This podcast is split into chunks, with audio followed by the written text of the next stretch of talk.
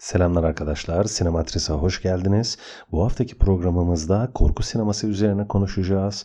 Ee, sizi biraz korkutmaya çalışacağım. Ancak bunu muhtemelen başaramayacağım. Çünkü günümüz sinema severini bir korku filmiyle, bir korku öyküsüyle ya da bir korku sohbetiyle korkutmak gerçekten çok güç. Bununla nedeni programımızın içerisinde açıklamaya çalışacağım. Şimdi korku türü arkadaşlar sinemanın bütünü içerisinde biraz ayrıksı, biraz farklı bir konuma sahip.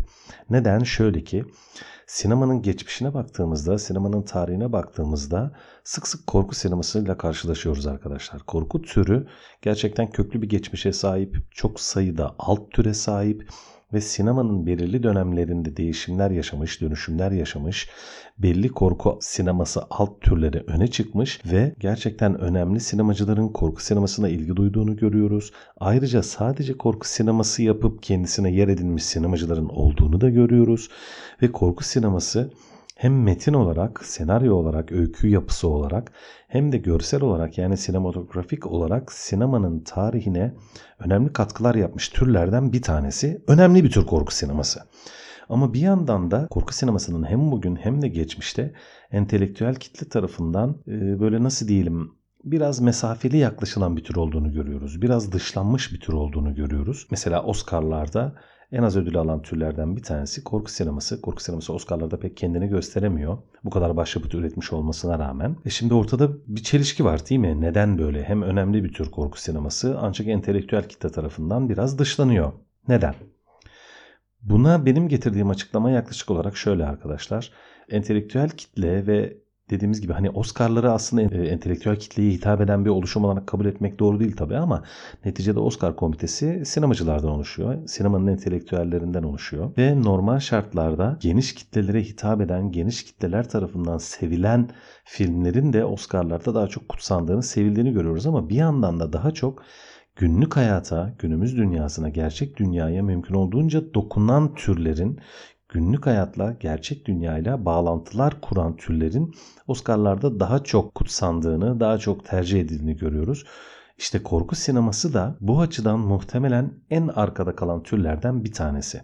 Sinema ile ilgili genel bir söylem vardır arkadaşlar. Şöyle ki ya gerçeğe çok yakın fantaziler ya da fantaziye çok yakın gerçekler sinemanın konusu olabilir diye.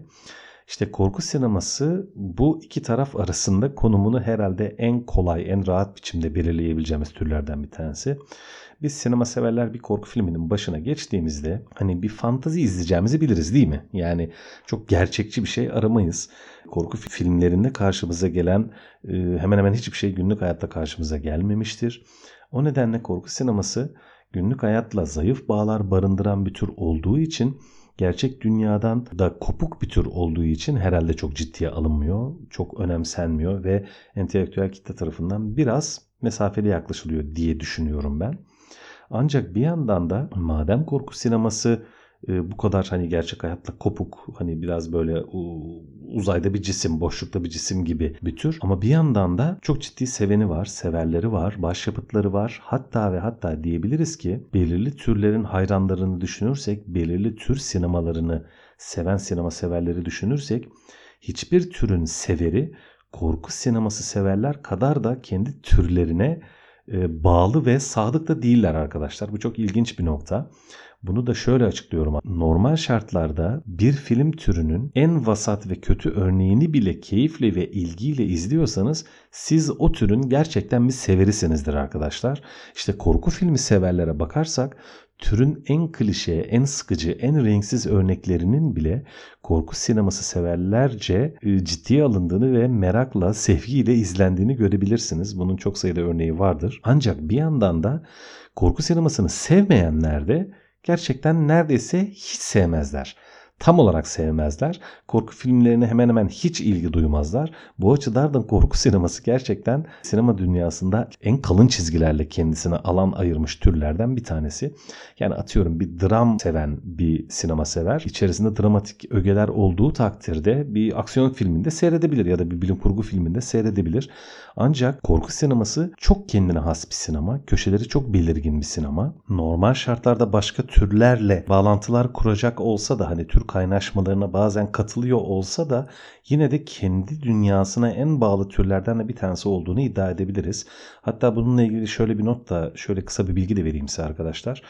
1990'lı ee, yıllardan itibaren daha çok sinema üzerinden sinema yapma akımının ortaya çıktığı, daha çok Tarantino ve Coen kardeşler, Tim Burton gibi sinemacıların öne çıktığı dönemlerden sonra sinemada bir tür kaynaşması, türlerin saflığını yitirip birbirleriyle bağlantılar içermesi akımı ortaya çıkmıştı. Sinema tarihçileri, sinema yazarı ustalarımız bundan o yıllarda çok bahsetmişlerdir. Saf tür kalmadı artık denirdi 90'lı yıllardan sonra 2000'li yıllarda. Günümüzde ise bunun etkilerini gerçekten çok daha fazla görüyoruz. Hani saf tür film gerçekten çok az karşımıza geliyor. İşte korku sineması kendisini biraz bu eğilimin dışında tutmuş türlerden bir tanesi. Elbette yine başka türlerle bağlantılar kuran korku filmleri de var, yok değil. Ancak yine de kendi içerisindeki dünyaya en fazla bağlı türlerden de bir tanesi korku sineması. O açıdan da biraz sinemasal eğilimlerden kendisini uzak tutup kendi tarihi içerisinde kalan, kendisini biraz farklı alanlara doğru yönlendiren türlerden bir tanesi olarak da anabiliriz korku sinemasını. Şimdi şu konuya tekrar dönmek istiyorum. Hani dedik ya ya gerçeğe çok yakın fantezi ya da fanteziye çok yakın gerçek. Bu noktada da arkadaşlar korku sineması entelektüel camia ile ilişkisinde olduğu gibi e, bir çelişki daha barındırıyor. O da şu. Normal şartlarda biz sinema severler hani şimdi izlediğimiz filmlerin neticede tabii bir film olduğunu yani kurmaca olduğunu biliriz değil mi? Hani gerçekleri izlemiyoruz biz neticede. Ancak genel olarak diyebiliriz ki izlediğimiz bir film bizim duygularımıza ya da aklımıza, düşüncelerimize ne kadar dokunursa, bizi ne kadar etkilerse, bizi ne kadar düşündürürse yani hem e, mantıksal olarak, zihinsel olarak hem de duygusal olarak e, biz o kadar o filmden etkileniriz değil mi? Bize dokunmasını isteriz neticede bir filmin. Ancak korku sineması çok farklı bir noktada duruyor dedik ya. Hani onun gerçek olmadığını biliyoruz. Günlük hayata çok az dokunacağını biliyoruz. Bize belli bir sürelik işte bir buçuk, iki, iki buçuk artık süresi ne kadarsa filmin bir deneyim yaşatacak ve ondan sonra bitecek ve bizim hayatımızda e, neredeyse hiçbir önemi kalmayacak bir filmdir çoğunlukla korku filmi. Ancak buna rağmen korku filmi izleyen dediğimiz gibi ciddi bir kitle var. E bu da bir tezat oluşturmuyor mu? Yani madem bizi günlük hayatımızı çok az etkiliyor, madem bizi düşünsel olarak ya da duygusal olarak az etkileyecek ya da az inandıracak kendisini ama ilgiyle onu izliyoruz. Burada da küçük bir çelişki ortaya çıkıyor. Bu çelişkiye de şöyle bir açıklama yapabiliriz diye düşünüyorum. Bize yaşattığı duygulanmanın nevi arkadaşlar, çeşidi. Korku. Korku çok farklı bir duygu, farklı bir his. Bu anlamda korku sineması günlük hayatımıza en az dokunan türlerden biri olmasına karşılık günlük hayatımızda da neredeyse yani ya da çoğunlukla diyeyim e, hiç hissedemediğimiz bir duyguyu hissetmemize ve yaşamamıza olanak veren türlerden bir tanesi arkadaşlar. Genel olarak hani farklı projelere, farklı fikirlere, farklı öykülere ya da farklı sinematografilere daha çok ilgi duymamız beklenir ya. Hani bir şeyi ne kadar çok deneyimlersek o kadar alışırız artık ve bizim için çarpıcılığını yitirir. İşte korku sineması da bu açıdan ayrıksı bir noktada duruyor arkadaşlar. Çünkü başka hiçbir projede, başka hiçbir sanat eserinde diyeyim ya da günlük hayatımızda deneyimleyemediğimiz, karşı karşıya gelemediğimiz bu duygu, korku çoğunlukla ve aynı zamanda sinemada bunu görsel bir deneyimle bize yaşattığı için korku sineması oldukça boşluğu doldurulamaz tür haline geliyor. Ama burada yine başka bir sorunla karşı karşıya kalıyoruz. Ki yine sinema olması hani e, hem en son sanat, en güçlü sanat olarak sinemayı kabul ediyoruz genel olarak. İşte sinemada biz korkuyu deneyimliyoruz. Sinemada korkuyu deneyimliyor olmamız çok güçlü bir etki yaratıyor. Ancak sinema hele hele bu kadar e, uzun bir tarihe, bu kadar e, fazla alt türe ve deneyime sahip olan sinema artık öylesine öykü akış dinamiği olarak olsun, temel motifler olarak olsun, karakter galerisi olarak olsun o kadar fazla gerekliliğe ve klişeye sahip bir alan ki korku sineması da sinemanın gerekliliklerine kendisini ister istemez kaptırıyor ve sinemanın gerekliliklerine uymaya çalışırken bizimle bağlantısını da yitirmeye başlıyor arkadaşlar. Şimdi biraz e, karışık anlattığım gibi oldu ama konuyu hemen özetleyeceğim. Şöyle bir örnek vereceğim size. Bir an için bu sohbeti bir kenara bırakalım. Şöyle bir şey düşünelim. Sabah kalktık, hazırlandık, evimizden çıktık. Bir toplu taşıma aracına bindik diyelim ki. Metroya bindik, minibüse bindik, otobüse bindik, vapura bindik neyse. Yanımıza geldi birisi oturdu. Bir an dönüp biz ona baktık ve o da bize baktı ve onun gözlerinin kıpkırmızı olduğunu gördük. Atıyorum çok klişe bir korku filmi sahnesi yazmaya çalıştım size. Sizi korkutmaya baş- çalışacağım demiştim ya. Şimdi böyle bir sahne yaşadığımızı düşünelim. Yani herhangi birimiz böyle bir şey yaşayacak olsak ya muhtemelen orada hani ya kalp krizinden ölür müyüz diyelim ya da vapurdaysak bir anda e, boğaza atlarız mı diyeyim ya da metrodaysak bir anda imdat kolunu çekeriz mi diyeyim ne diyeyim yani hani korku filmlerinde yüzlerce binlerce kez gördüğümüz artık bizim için e, çok klişe haline gelmiş birçok motifin günlük hayatta bir an karşınıza geldiğini düşünün. Yani bir mezarlığa girebilir miyiz arkadaşlar gece? Düşünün ki çok ıssız bir işte bir akrabamıza gittik atıyorum. Çok e, basit bir senaryo yazıyorum şu an. Bir akrabamıza gittik köyde bir büyüğümüzün, büyük annemizin, işte teyzemizin, halamızın bir akrabamızın yanına gittik. Bir taşraya gittik, bir ilçeye, bir köye gittik. İşte kaldığımız evin yanında bir orman var, ıssız, sessiz. Orada da bir mezarlık var falan artık böyle bu kadar korku sahnesinden bahsediyoruz artık. Oradan bir ses geldi. Gece 2'de biz yatağımızda uyuyamadık. Kitap okuyoruz veya işte telefonumuzla internette geziniyoruz diyelim ki. Oradan bir ses geldi.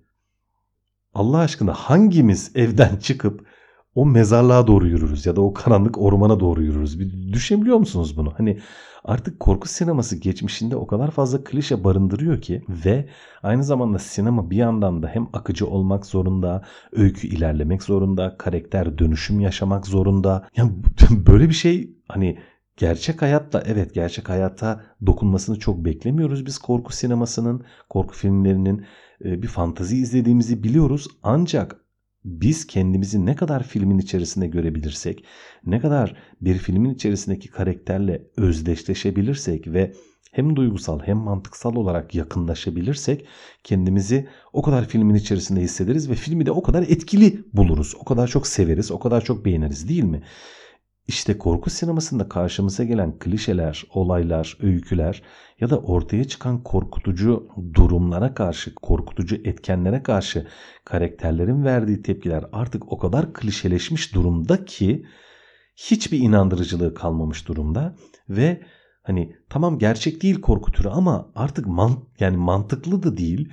Mantıklı olmasına gerek yok dersek e, o zaman da tamamen kopuyoruz arkadaşlar korku sinemasından. Yani tamamen bir fan, çizgi film izliyormuş gibi bir şey oluyoruz böyle. Tamamen e, bir çizerin çizdiği ve hiçbir gerçekçilik barındırmayan çok basit çok hiçbir etkileşime girmediğimiz bir film haline geliyor izlediğimiz korku filmi ne yazık ki.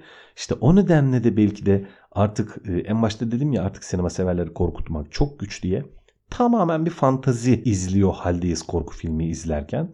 E, korku filmi severler de zaten artık sıra dışı bir şey izliyormuş. Sinemanın farklı alanlarında karşısına gelmeyen deneyimlerle karşılaşıyormuş gibi korku sinemasına ilgi duyuyorlar. Ve aynı zamanda yine az önce söylediğim konu entelektüel kitlenin ya da sinemanın e, biraz daha seçkin kesiminin ödüllerin, Oscar'ların vesairelerin çok da ilgi göstermediği bir türe dönüşüyor.